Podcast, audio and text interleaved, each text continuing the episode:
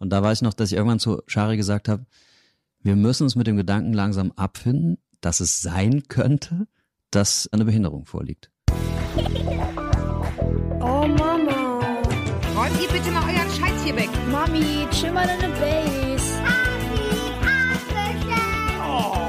Herzlich willkommen und schön, dass ihr wieder dabei seid bei einer neuen Folge von Elterngespräch, dem Podcast-Talk von Eltern für Eltern. Ich bin Julia Schmidt-Jorzig, habe selbst drei Kinder und jeden Tag neue Fragen rund ums Familienleben. Heute an Shari und André Dietz. Er ist vielen von euch bekannt als Schauspieler, unter anderem aus der Serie Alles, was zählt.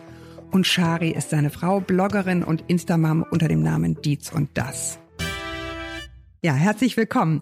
Äh, warum seid ihr hier im Elterngespräch? Ja, ihr könnt wirklich mitreden. Ihr habt nämlich vier Kinder.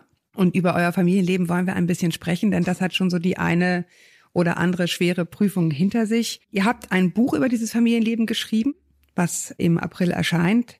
Alles Liebe heißt es und am Anfang steht ein Dürrenmatt-Zitat. Je planmäßiger die Menschen vorgehen, desto wirksamer trifft sie der Zufall. Warum und warum habt ihr dieses Zitat erwähnt? Warum gibt es dieses Buch und warum dieses Zitat ganz am Anfang, Shari?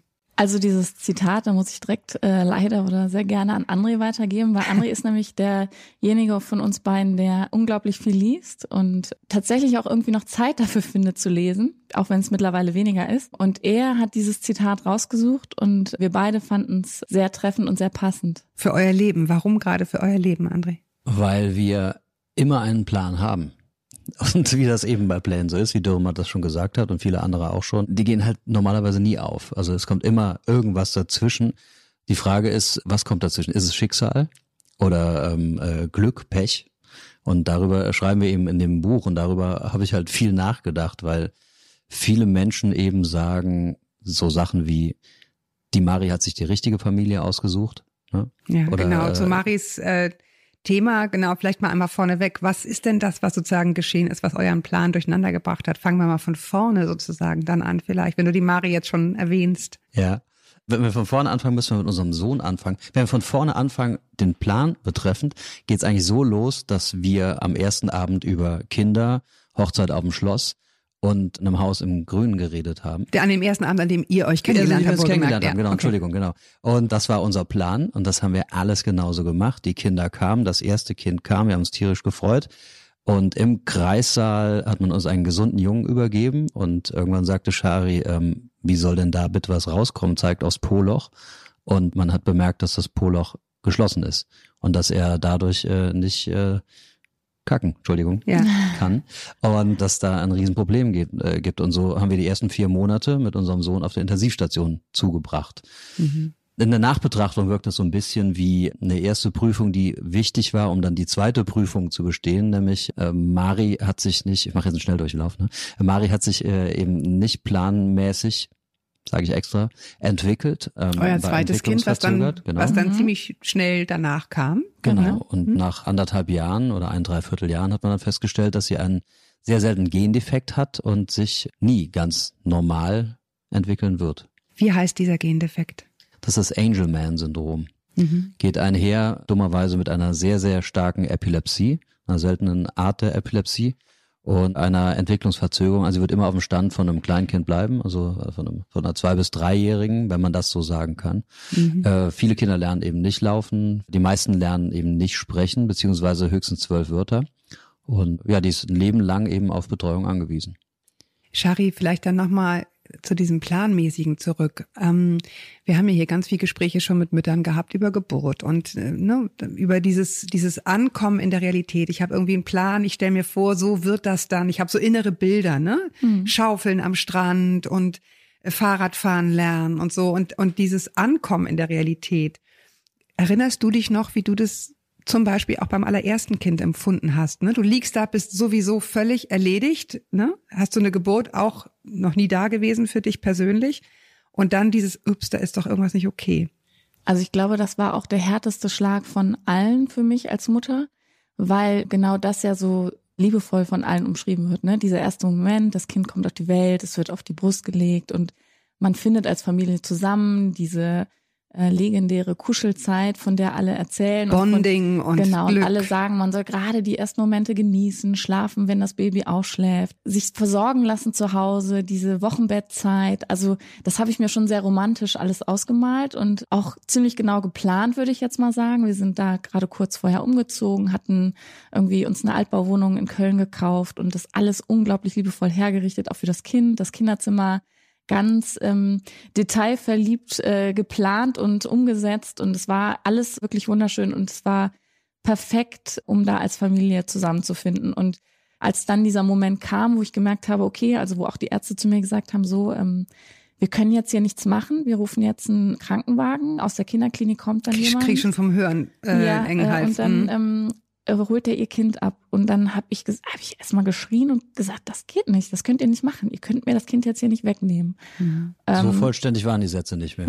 Wahrscheinlich Das, nicht. äh, das, also wirklich nur noch äh, mein Baby, mein Baby. Ne? Also ja, das war, und das äh, ist auch in, in Gänsehaut. Das ist so ein Ur, Ur, ähm, ja klar. Ja, aber in der Nachbetrachtung nicht, denke ne? ich Ja. immer so, ach Mann Gott, was habe ich denn da für ein Drama gemacht? Was für ein Quatsch. Also, weil ich meine, unser Sohn ist heute richtig gut drauf und ich glaube nicht, dass er irgendwas vermisst aus dieser Zeit. Also ich glaube nicht, dass er davon jetzt Schäden davon Mhm. getragen hat. Aber man als Mutter ist einfach wahnsinnig verzweifelt. Und dann geht das halt los, das Drama. Ne? Das Kind ist in der Kinderklinik, man liegt im, Krank in, in der, im Sie Krankenhaus, ist ja wo man kollabiert, hat. wenn ich genau. kurz da reingrätschen darf. Hab dann irgendwie Mhm. noch die Plazenta hatte sich nicht richtig gelöst. Also alles so, was, was man sich dann so vorstellt, nach einer wirklich sehr tollen Geburt, muss ich sagen. Und dann, äh, ja, nahm das Drama irgendwie seinen Lauf. Ich, ähm, das musste halt abpumpen. Ich musste irgendwie versuchen, das Kind zu sehen, aber gleichzeitig natürlich mich auch ins Bett legen, weil ich ähm, einen wahnsinnig schlechten HB-Wert hatte, also Mhm, ganz viel mhm, Blut verloren hatte, mhm. regelmäßig kollabiert bin, so schlimm, dass die Kinderärzte dann irgendwann in der Kinderklinik gesagt haben, so Frau Dietz, Sie setzen sich jetzt in den Rollstuhl und Sie gehen jetzt nach Hause, Sie können hier nichts mehr machen und wir können Sie hier nicht gebrauchen, Ihr Kind kann Sie hier nicht gebrauchen, Sie müssen sich jetzt so wie sie erholen. jetzt drauf sind, ne? So dass wir Genau. das erstmal Das gucken. Genau. sah aus, die Schau wirklich. Also es äh, war Das grün, war schon- gelb und weiß. Also es war äh, War sehr Mhm. dramatisch alles. Aber ich muss ehrlich sagen, also jetzt denke ich halt, klar war dieser Moment schlimm, aber das ändert nichts an, an dem Familienleben und man kann diese Momente sehr gut überstehen.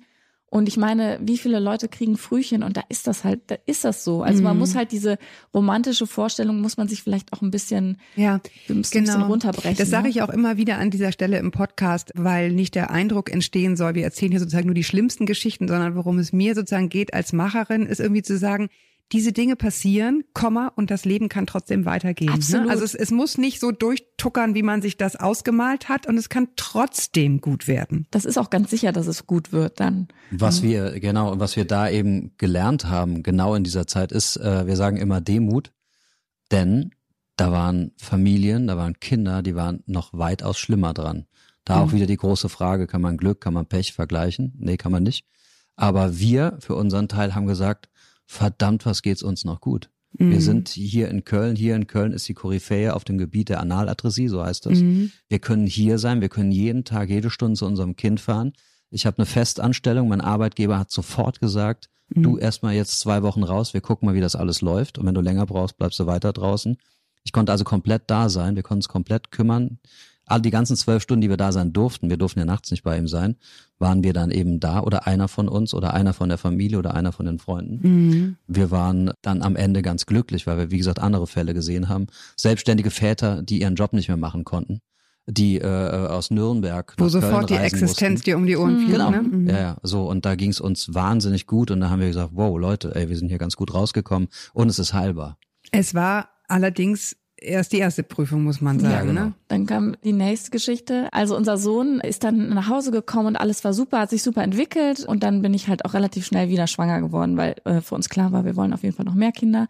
Und das war auch wieder alles super, ähm, eine super Geburt. Sie hatte ein Poloch.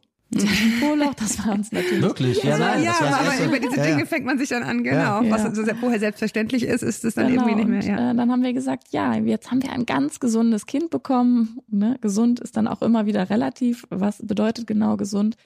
Ja, und wir haben ein gesundes Kind, aber sie hat halt einen Gendefekt. Und der wurde mit anderthalb Jahren diagnostiziert.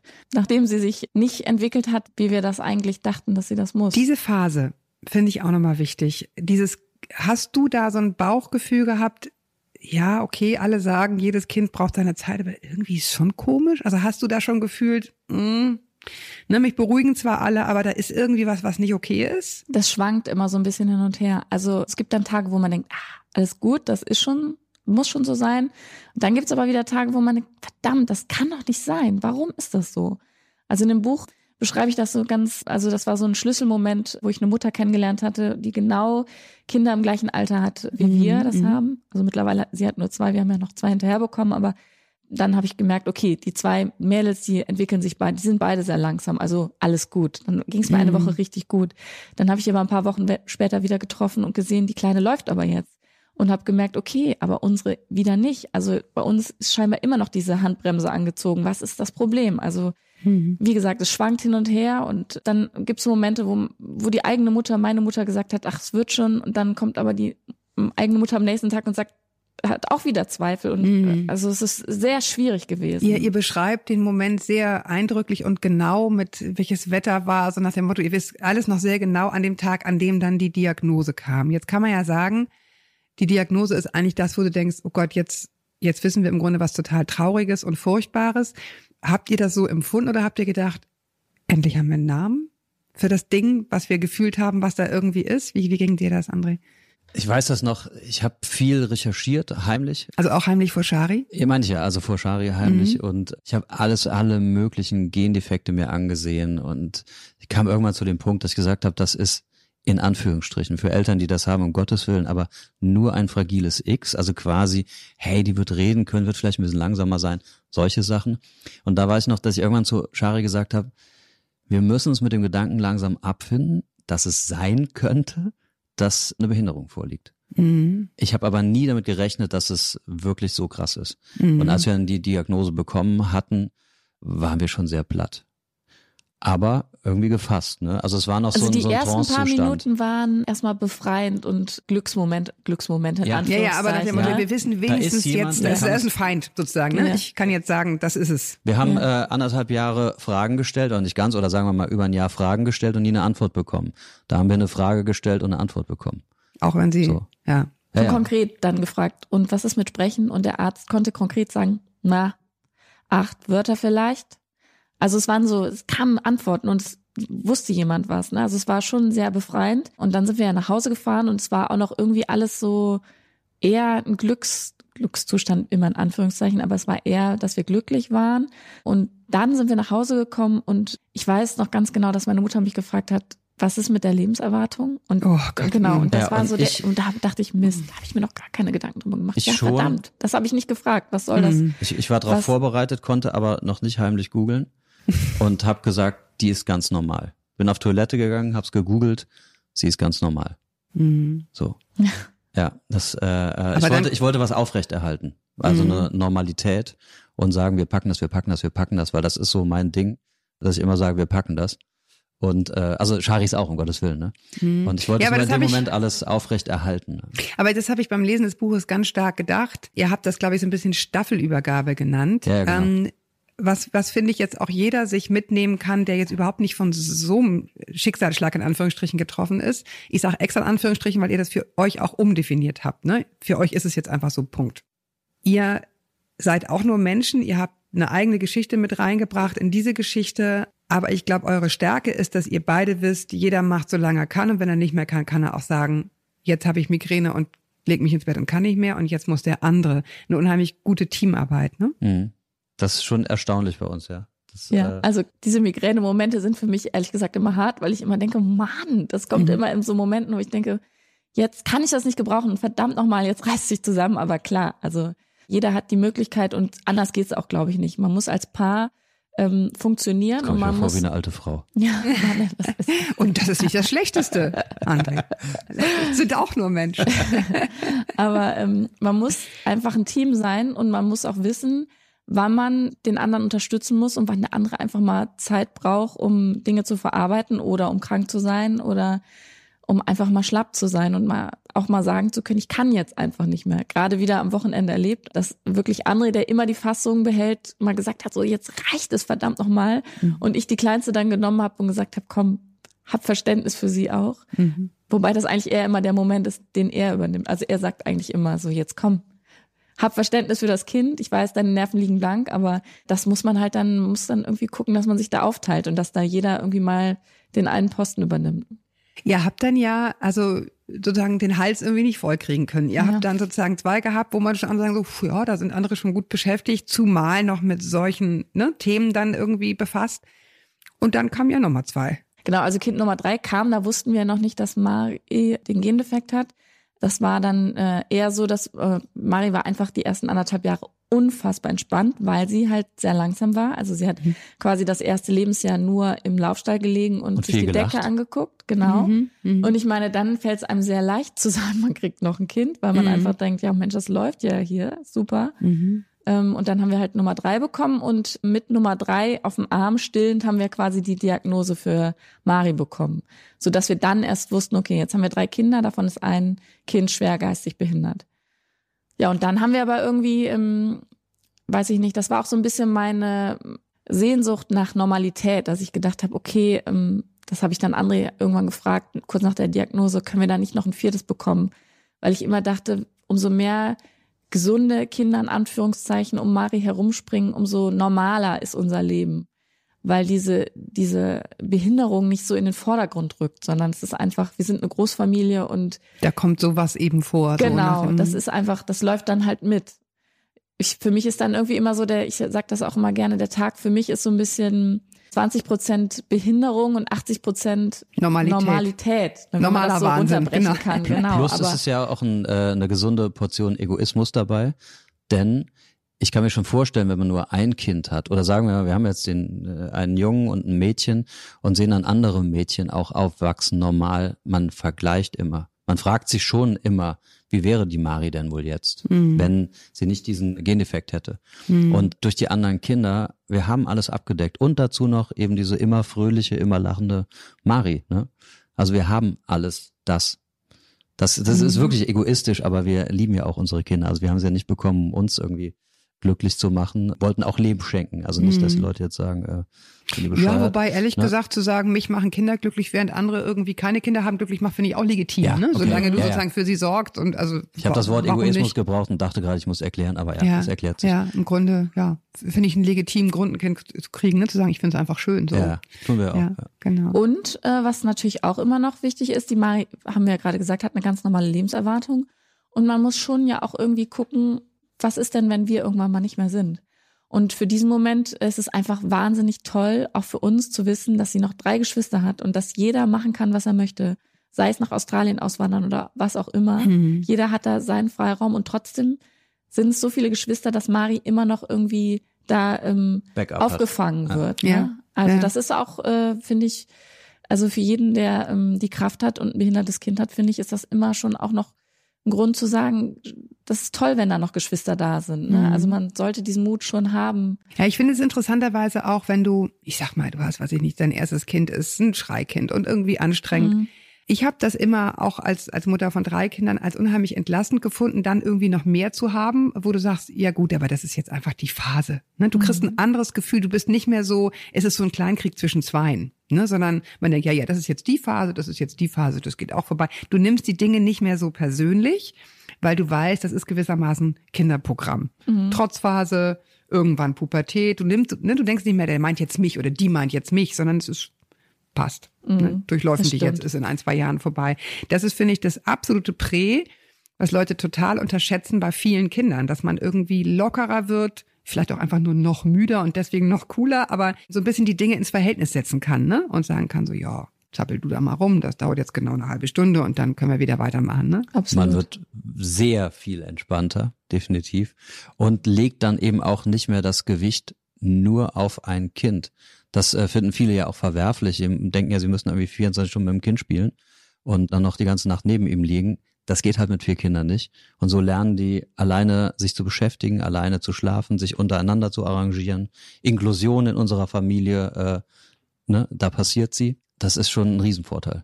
Und dabei bekommen sie trotzdem unglaublich viel Aufmerksamkeit und Liebe von uns. Also die Ja, und auch schon, sie untereinander. Ja. Genau, Also ja, ja. Wir sind ja jetzt hier unterwegs und haben dann heute Morgen oder gestern Abend natürlich gerade mit der Kleinsten habe ich so ein bisschen Panik gehabt, weil sie gerade noch sehr an mir hängt und haben dann gestern die Nachricht bekommen, dass der große Bruder sich sorgsam um sie gekümmert hat und gesagt hat, Mama und Papa kommen wieder. Und das ist so schön zu wissen, dass die quasi im Grunde, wir sind nicht da, aber trotzdem sind noch, ist die Familie noch, also sie besteht noch zu Hause und alles funktioniert noch, weil die Geschwister da sind und sich irgendwie auffangen. Also ich finde das super. Ja, das ist total. so, das, das war das Schönste gestern, ja, als wir das gehört haben, dass Ja. er das geschafft hat, sie zu beruhigen. Der Siebenjährige, also der fast Siebenjährige, die Zweijährige.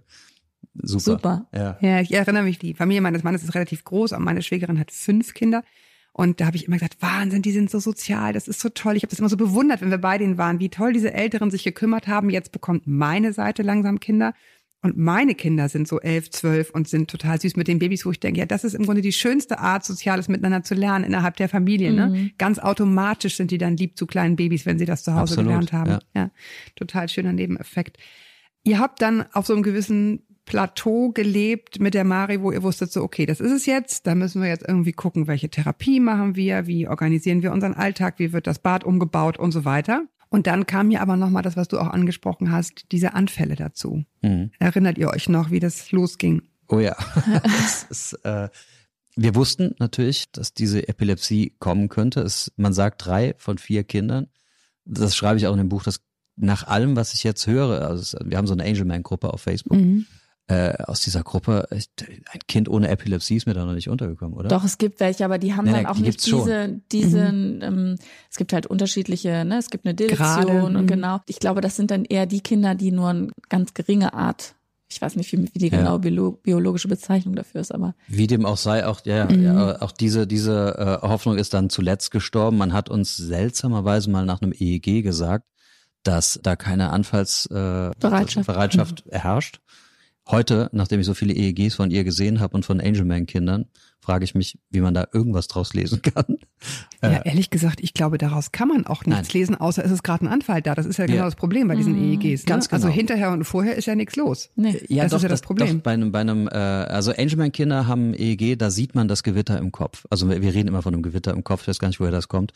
Aber das auch wenn sie haben. keinen Anfall ja, hat? Ja, genau. Ach so. also die das sind ist einfach gut, sehr, dann habe ich sehr Schwachsinn geredet. Ja, das ist. Nee, nee, ist kein Schwachsinn, alles das gut. ist Das schon ist- so, dass tatsächlich ähm, man vorher und nachher nicht wirklich was sieht, aber bei die Angelman EEGs sind einfach grundsätzlich sowieso schon rauf und runter. Also das, Mhm. Okay, da ist, da ist immer was schon, los sozusagen. Ja. Und wir, wir nehmen jetzt gerade an einer Studie teil und die leitende Ärztin, Frau Dr. Markowski, die meinte auch so, ja, eigentlich, das kann man nicht sehen. Mhm. Also das, äh, ne? man hat uns das gesagt und trotzdem waren wir vorbereitet. Wir hatten eben Diazepam, also hier äh, Valium-Rektiolen zu Hause liegen und dann kam's verrückterweise war ich dann auch dabei, ne? Und äh, wir haben gehört, dass da irgendwas los ist. Sie hat sich übergeben. Ich habe sie aus dem Bettchen genommen. Sie ist dann eben zusammengeklappt wie ein Klappmesser und wir wussten in dem Moment sofort, das ist es jetzt. Ja. Und dann äh, haben wir sie rausbekommen erstmal aus dem Anfall. Und dann sagt man trotzdem noch, hey, bei einer Epilepsie, einmal ist keinmal. Zwei- Vielleicht, kommt, zweimal- vielleicht bleibt es dabei. Ja, ja. Zweimal ist auch keinmal. Gut, Epilepsie, wer das noch nie erlebt hat, das ist jetzt nicht, äh, ne, die spuckt einmal und dann ist wieder gut, sondern der Anblick ist extrem verstörend. Das weiß ich, weil ich ein Fieberkrampfkind habe. Da habe ich mich auch nie dran gewöhnt an diesen Anblick. Erinnert ihr euch noch, habt ihr da funktioniert? Ging das? Wusstet ihr, ja, die Tube ist jetzt da, die muss ich jetzt holen, dann mache ich jetzt das? Oder wie, wie lief das bei euch ab? Also ich ähm, habe mich tatsächlich irgendwann entzogen, auch wenn ich wusste, dass es eigentlich nicht das ist, was mein Kind gebrauchen kann, aber in dem Moment konnte sie wahrscheinlich gar nichts gebrauchen. Ich habe einfach gesagt, ich kann das nicht mit ansehen, du musst das jetzt alleine machen. Und dann bin ich wirklich aus dem Raum gegangen und habe, also gerade bei dem einen, da ist sie blau angelaufen und da habe ich auch gemerkt, dass er panisch wurde, und, aber ich konnte da einfach nicht dabei bleiben. Also ich wusste, dass Ich habe dich auch rausgeschickt. Genau, das war einfach ein Moment, wo ich wusste, Ja. das muss jetzt der andere stemmen, das kriege ich nicht auf die Reihe. Und seitdem, also gab es noch ein paar Momente, wo es auch wirklich schlimm war, aber das weiß Wie lange dauern die jeweils, die Anfälle? manchmal eine halbe Stunde, manchmal nur drei Minuten. Also das weiß man dann leider auch nicht und man sitzt immer daneben und hofft nur, dass es jetzt bitte schnellstmöglich vorbei ist. Ne? Der erste Anfall war, das war überhaupt im Nach, in der Nachbetrachtung gar nichts Schlimmes. Das ging sehr schnell, wir haben sie sehr schnell rausbekommen. Der zweite Anfall war der schlimme und da war der Kinderarzt zufälligerweise gerade da. Oh Gott, was für ein Glück. Ja. Hm. Und der hat, nein, nein, war absolutes Glück. Und der hat gesagt, als sie dann in den Anfall reinkam und da ist sie wirklich weiß angelaufen, alle Farbe aus dem Gesicht und hat sich nicht mehr bewegt. Und ich dachte, mein Kind liegt da vor mir und ist äh, bereits gestorben. Also ich dachte, das geht jetzt nicht weiter. Und ich hatte die Rektion in der Hand Und der Kinderarzt war ganz ruhig und hat gesagt, warten Sie, warten Sie, sie kann da alleine rauskommen. Und ich habe es nicht ausgehalten und gesagt, nein, ich muss das jetzt machen, habe ihr direkt Jole gegeben. Sie kam raus. Das ist dem- ein krampflösendes. Mittel, was Genau, man, was man in hinten reingibt. in, den- Ne? in den Po. Mhm. Das hat sofort gewirkt und da, da in dem, in diesen Sekunden habe ich echt gedacht, wie erkläre ich dem Rest der Familie jetzt, dass die Mari nicht mehr lebt. Also es war völlig, mir war völlig klar, dass sie das nicht überlebt, weil die sah so, sah so schlimm aus. Hat sie aber und danach war ich dann auf alles vorbereitet. Also danach war es dann Mhm. für mich okay, damit umzugehen. Und die nächsten zwölf bis 15 Anfälle war ich zufälligerweise immer zu Hause. Bis auf dem dann im letzten Jahr. Im letzten Jahr, das war wirklich schlimm. Äh, da hatten wir lange Zeit keine Anfälle und dann kam Dann wiegt man sich schon so in Sicherheit. Genau, weil wenn man irgendwie sechs Monate, oder es war sogar, glaube ich, noch länger, es war fast ein Jahr. Was, Nee, nee, was? wir hatten ein Jahr, also von August Ein bis Jahr, August genau. hatten wir komplett Ruhe. Dann rief, war ich gerade am Arbeiten, sollte zum Drehen runtergehen ins Studio. Und dann wurde ich gerufen, die, die Mari hat einen Anfall im Kindergarten. Das war wirklich der schlimmste Anfall, den wir bisher hatten. Status Epilepticus. Der ist auch bei Zeiten tödlich. Also die Todesrate ist da schon bei, ich glaube, zwischen 10 und 20 Prozent. Und da haben sie sie nicht rausbekommen. Auch der Notarzt nicht mehr. Und da bin ich ja mit dem Notarzt ins Krankenhaus gefahren. Und auch auf der Fahrt, da war das zweite Mal, dass ich dachte, das hier, das diesmal nicht. Diesmal schafft sie es Und nicht. die erste halbe Stunde war ich alleine. und Das war das erste Mal, dass du nicht da warst. Und ich war alleine im Kin- Kindergarten. Und die ganzen Erzieher haben noch keinen einzigen, obwohl Maria jetzt ja schon ein paar Jahre im Kindergarten ist, haben sie es noch nicht gesehen bei ihr bis zu diesem Moment und waren natürlich alle auch extrem hilflos. Haben versucht, da ruhig auf mich einzuwirken, aber ich habe natürlich gemerkt, dass sie auch panisch sind und ich habe dann irgendwann angefangen zu brüllen und habe echt gesagt, das kann nicht sein. Also in, gerade in diesen Momenten, das erzählen ja Mhm. viele Menschen, aber man denkt echt, dieser Notarzt, das kann nicht sein. Ich warte hier irgendwie eine halbe Stunde auf den Notarzt. Es ist krass. Ja, ja, das das war stimmt aber gar wirklich, ja, ja, aber gefühlt Minuten oder ist es, ist, ja, wobei ich da auch schon ein paar Mal gedacht habe, also wir haben auch schon bei diesen, bei den äh, Fieberkrämpfen auch schon mal gern zwölf Minuten auf den Notarzt gewartet und wir wohnen jetzt nicht in der Pampa, ne? Das finde ich schon ziemlich lang, wenn ich ehrlich da bin. haben ne? wir gute also, Erfahrungen gemacht. Also der, der ist relativ nah am Kindergarten, diese Feuerwehrstation bei uns. Also, und die kennen die Mari natürlich auch alle. Wir kennen die da schon alle persönlich. Schon Die waren Handschlag, alle ja. schon bei Ja. uns zu Hause und wissen Wirklich. genau, wo was ist. Aber das war einfach dieser Moment. Ich habe gedacht, der André, wo bleibt der? Also ich meine, ja, es dauert klar, zieht der musste aus der ja. anderen Ich hab- Ecke von Köln Ich rüberkommen. habe Das- gegen alles verstoßen, gegen was man verstoßen kann tatsächlich und bin irgendwie in eine Strecke, für die ich normalerweise eine halbe bis dreiviertel Stunde brauche, in 15 Minuten gefahren und kam dann da eben an und äh, ja, aber ich konnte halt auch nichts tun. Also es war alles gemacht, was wir Mhm. Ja, aber machen zu zweit können. ist es einfach irgendwie anders, ne? Es ist, Ja, und äh, das, das war, da war Shari auch wieder ehrlich und hat gesagt, ich kann nicht, nicht so, komm im Auto hinterher, nein, komm lieber nicht im Auto hinterher, lass dich fahren, ich fahre jetzt mit dem Notarzt mit.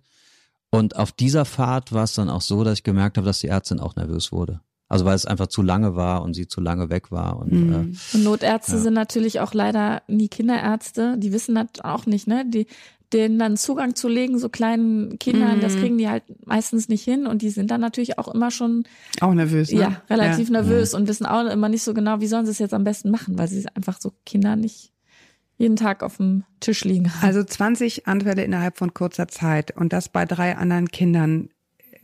Habt ihr noch so ein Thema, wie werde ich den anderen Kindern noch gerecht? Oder habt ihr einfach gesagt, schneide ich mir einfach ab, diese Diskussion? Ich muss es irgendwie hinkriegen, wir wursteln uns irgendwie durch. Ist Ja. das ein Thema zwischen euch? wir sind ja, immer wieder in die Normalität zurückgekehrt. Das muss man schon sagen. Und äh, am Ende haben wir die Kinder mit eingebunden in diese ganze Sache. Wir haben sehr viel mit denen geredet.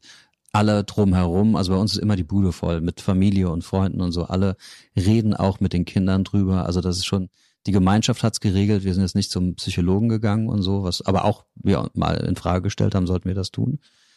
Ja, haben es immer wieder geschafft, in die Normalität zurückzukehren, was dann auch bedeutet hat, dass zum Beispiel unsere Dreijährige die Mari äh, auf der Wiese liegend gefunden hat, krampfend und zur Mama gerannt gegangen und gesagt hat, Mama, die Mari liegt da im Gras. Mhm. Ja. Oder dass sie äh, Shari gesagt hat, wo ist eigentlich die Mari?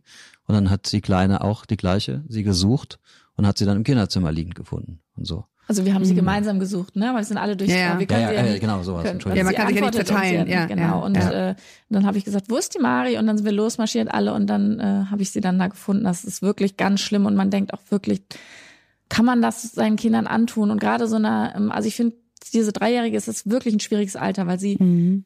So groß ist, dass sie schon Dinge versteht, aber noch nicht so groß, dass sie Handeln, eingreifen ja, kann. und ne? dass sie es dann auch ganz genau realisieren kann, was das bedeutet. Ne? Also sie merkt, da passiert was mit der Mari und Mama und Papa kriegen Panik. Aber was, was bedeutet da passiert was. Also was bedeutet Tod oder also all diese Sachen, mit denen sich ein dreijähriges Mhm. Kind einfach nicht auseinandersetzt oder nicht genau auseinandersetzt, die sie einfach noch nicht begreifen und fassen kann. Ja, wobei Das ich glaube, da ist ganz interessant so ein Gedanke wie, die Dinge passieren sowieso. Mhm. Und dann ist ja die Frage, wie vermittle ich das meinen Kindern? Ne? Drücke ich das weg? Schicke ich die raus? Dürfen die nicht gucken? Finde ich zum Beispiel eine ganz schreckliche Szene, ich weiß nicht, ob ihr gesehen habt, der Junge muss mal an die frische Luft bei Harpe Kerkeling, seine Mutter nimmt sich ja das Leben und, und als der Vater das sozusagen merkt, Ja, okay. schickt er ihn raus und er sieht praktisch nur Leute rennen vor der geschlossenen Tür und, und ich glaube, dass euer Ansatz da im Grunde super ist. Es nützt ja nichts. Es ist so, wie es ist. Ihr könnt die jetzt entweder immer rausschicken und sagen, das versteht ihr noch nicht, oder irgendwie immer mitnehmen. Und ich, also mein Bauch sagt mir, mitnehmen ist immer richtiger, ne? Also ich glaube auch, dass wir Immer, immer mitnehmen ginge wahrscheinlich nicht, aber so am Ende, als wir es dann wirklich, als Shari auch die Ruhe hatte, damit umzugehen, weil wir es einfach, weil es ja an Tagesort, fast an der Tagesordnung stand, da war es schon gut, denen das zu zeigen und wir haben gesagt, so, wir geben ihr das Medikament, normalerweise kommt sie raus und wenn nicht, dann müssen wir gleich den Krankenwagen rufen. Dann kommt der Krankenwagen und dann kümmern die sich und bringen die Mari ins Krankenhaus. So, diese Ruhe hatten wir dann. Und dann saßen die da und waren ganz interessiert und haben mir über den Kopf gestreichelt und so. Es war äh, sehr rührend. Und das hat uns auf jeden Fall um Quanten weitergebracht. Also das, das wirklich, das, das, das war die richtige Entscheidung. Mhm. Und vorher haben wir sie immer zu Nachbarn gebracht. Das fanden die irgendwie auch toll, so Ausnahmezustand. Das und so. äh, stellen wir auch immer noch zur? Option, ne? dass Mhm. wir dann sagen, Wenn ihr ähm, wollt, könnt ihr rübergehen. möchtet ihr hier dabei bleiben oder sollen wir euch gerade rüberbringen? Sie lieben es rüber zu gehen. Also Mhm. und das ist dann immer so, ne, können sie machen, wie sie möchten. Manchmal bleiben zwei da, einer geht rüber oder zwei gehen rüber. Das ist, also es ist schon für die auch ein bisschen normal geworden. irgendwie, Ja. Ne? Also ihr habt Dinge erlebt, die viele Eltern Gottlob nie erleben müssen, hoffentlich. Kommt da auch manchmal so ein Gefühl von so, also ehrlich gesagt, uns kann eigentlich nichts mehr passieren? Versteht ihr, was ich meine? Also Dafür ist zu viel passiert. Also um das anzunehmen, dass gar nichts mehr passieren kann. du weißt einfach, immer wenn du denkst, jetzt kann ich durchatmen, kann immer noch was kommen. Ja, das, das, theoretisch wissen wir das. Also wir wiegen uns in Sicherheit und wir gehen mit Problemen um, wenn sie da sind. Und wir stellen sie uns nicht vor und wir malen auch, ne, wir malen uns keine, keine äh, Horrorgeschichten aus, sondern case, ja. es passiert, wenn es passiert, Und und dann dann, wird gehen wir er- damit um. Okay. Anders geht's auch gar nicht. Würdet ihr sagen, es ist, ihr seid daran auch gewachsen an diesen, an diesen Kämpfen? Total. Und ich muss auch ganz ehrlich sagen, auch aus solchen schlimmen Sachen entstehen ja auch unglaublich schöne Dinge. Also ich meine, wir haben äh, ein Buch darüber geschrieben und das hat uns unfassbar glücklich gemacht. Also wir, äh, wir finden das gerade diese Phase, die wir gerade auch als Paar gemeinsam durchmachen, äh, ne, das macht uns unglaublich viel Spaß und es ist total schön. Und das haben wir ja gemacht, weil Mari diesen Gendefekt hat. Also daraus ist auch so viel Schönes entstanden. Diese vier Kinder haben wir, weil Mari dieses, diesen Gendefekt hat, haben wir noch ein viertes Kind bekommen. Auch was unglaublich Tolles. Also das heißt ja nicht, dass deswegen alles schlecht bleibt, sondern es, daraus entstehen einfach wahnsinnig tolle Sachen. Äh, Ja, und, und das man- zu man- schätzen, zu wissen und das auch ähm, den Dingen auch ins Auge zu sehen und zu sagen, hier, das ist aber super. Ich habe immer gedacht, ich bleibe Hausfrau und mache Kinder und dass ich jetzt tatsächlich wieder in meinen ursprünglichen Beruf zurückkehre, das hat auch Nämlich schreiben ja, und und, das hat bloggen. ja Mhm. genau damit zu tun, dass ich einen Grund gesehen habe, gedacht habe, darüber sollte ich vielleicht mal was schreiben. Das macht mich so glücklich jetzt, das macht mir so viel Spaß und ich merke, nur Hausfrau zu sein, das ist es vielleicht doch nicht. Vielleicht gibt's da doch noch mehr. Wo du da sehr gut drin bist. Ja, absolut. ähm, ja, und deswegen, also ich finde, Schlechtes ist oder was Schlimmes bedeutet nicht, dass man deswegen jetzt gezeichnet ist fürs Leben und alles ist dramatisch. Ganz im Gegenteil. Und es war reinigend, ne? Also das, das zu schreiben auch für uns. Also wir waren mal kurz bei beide bei einem Psychologen nach der Diagnose, weil wir, äh, ich wollte wissen, ob ich mir das nur vorspiele. Und bei Shari war ich mir sicher, dass sie eine ähm, Betreuung braucht, tatsächlich, Ja. wenn ich das so sagen darf. Ja. Problem Ist auch keine Schande. Nein, überhaupt Ja, nicht. Das genau. wo- wollte ich auch nur nochmal klarstellen. Also das war ein Weg, den, den ich als probates Mittel damals gesehen habe, um darüber zu kommen. Zu mir hat die, da ist, glaube ich, das erste Mal das Wort Resilienz gefallen, hat die äh, Psychologin gesagt, also wenn nach äh, zehn Therapiestunden jemand zu mir kommt und so redet wie Sie, dann würde ich sagen, Sie sind als Gehalt entlassen und jetzt gehen Sie nach Hause und kümmern sich um Ihre Frau. So, Mhm. weil das können Sie am besten. Und das haben wir dann eben so gemacht. Also wir haben es eben gegenseitig geholfen. Und am Ende auch das Buch schreiben war äh, das, was man wohl eine Katharsis auch nennt. Also wir haben Abschnitte geschrieben, uns die immer wieder vorgelesen, aber wir haben beide echt oft geheult. Mhm. So und bei Shari, ne, das kann, darf ich sagen, ist ja eben auch gerade Mhm. wieder passiert, als sie das erzählt hat. Kann man nicht sehr aber habe ich hier. Ja, gesehen. ja, es ist sehr, Es ist- bewegend. ja, es das ist bewegend klar, und klar. auch wenn man das wirklich und und es ist absolut reinigend. So viel wieder zum Egoismus und andererseits tut man, kann man damit ja auch Gutes tun. Also es hat neulich jemand geschrieben, so äh, auf dem Rücken von einem äh, kranken Kind äh, hier Profit machen und so. Ja, also ne, Das ist schon Genau, also das möchte ich an dieser Stelle nochmal ganz deutlich sagen. Ihr seid bei Instagram, Bilder von euren Kindern gibt es nur von hinten. Ihr seid keine Leute, die die Kinder rauf und runter vermarkten. Nein. Da kenne ich ganz andere Absolut. Fälle.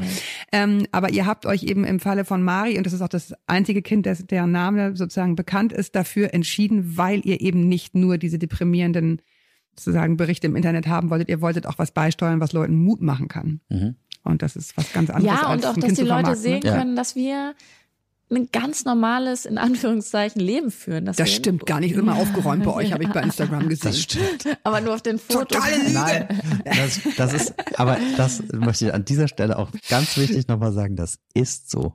Das ist so. Ist es immer so es aufgeräumt? ist Ja, immer aber so das ist aufgeräumt. einfach ein, ein, also das ist wahrscheinlich die Krankheit, weswegen ich zum Psychologen gehen sollte. Ja, Ordnungsliebe oder was? Naja, Ordnung und ähm, ich muss es halt immer putzen. Ich weiß auch nicht, ist irgendwie ein Zwang. also das stimmt wirklich, es ist immer aufgeräumt und das ist bei uns Sonntag, zum Beispiel ein Sonntagmorgen typischer. Das ist dann so, dann frühstücken wir so bis Und dann neun. fängt Shari an zu putzen. Ja. Oh, okay. Nein, dann, dann nehme ich die Kinder und gehe mit denen in den Wald, in den Garten, in, Spielplatz. in unseren Spielekeller, wo auch immer und beschäftige mich mit denen. In der Zeit macht die Shari die Bude so tippitoppi, als wär, wären da 20 Leute durchgeeiert. Und äh, das ist Kannst schon, du auch mal zu mir kommen? Und gestern, das, ja, fragen viele. und dann kommen die Kinder alle wieder mit ihren Sandschuhen und laufen durchs Haus und ich denke, nein. Ja.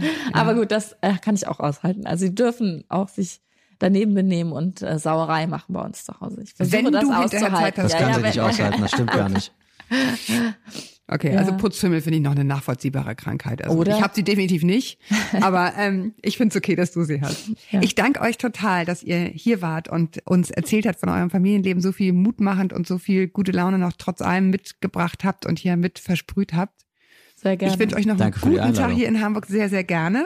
Genießt es ein bisschen, jetzt kommt ein bisschen die Sonne raus, jetzt nicht nur Regen in Hamburg und ich wünsche euch alles erdenklich Gute für die Zukunft. Vielen Dank. Ganz, Danke, ganz danke. schön, dass ihr da wart. Dankeschön. Danke.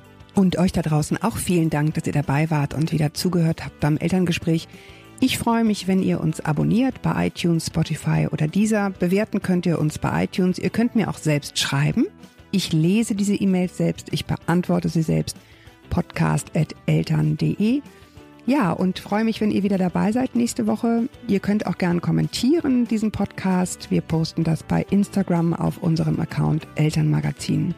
Bis wir uns wieder hören, haltet ihr auch den Kopf über Wasser. Bis dahin, Ahoi aus Hamburg.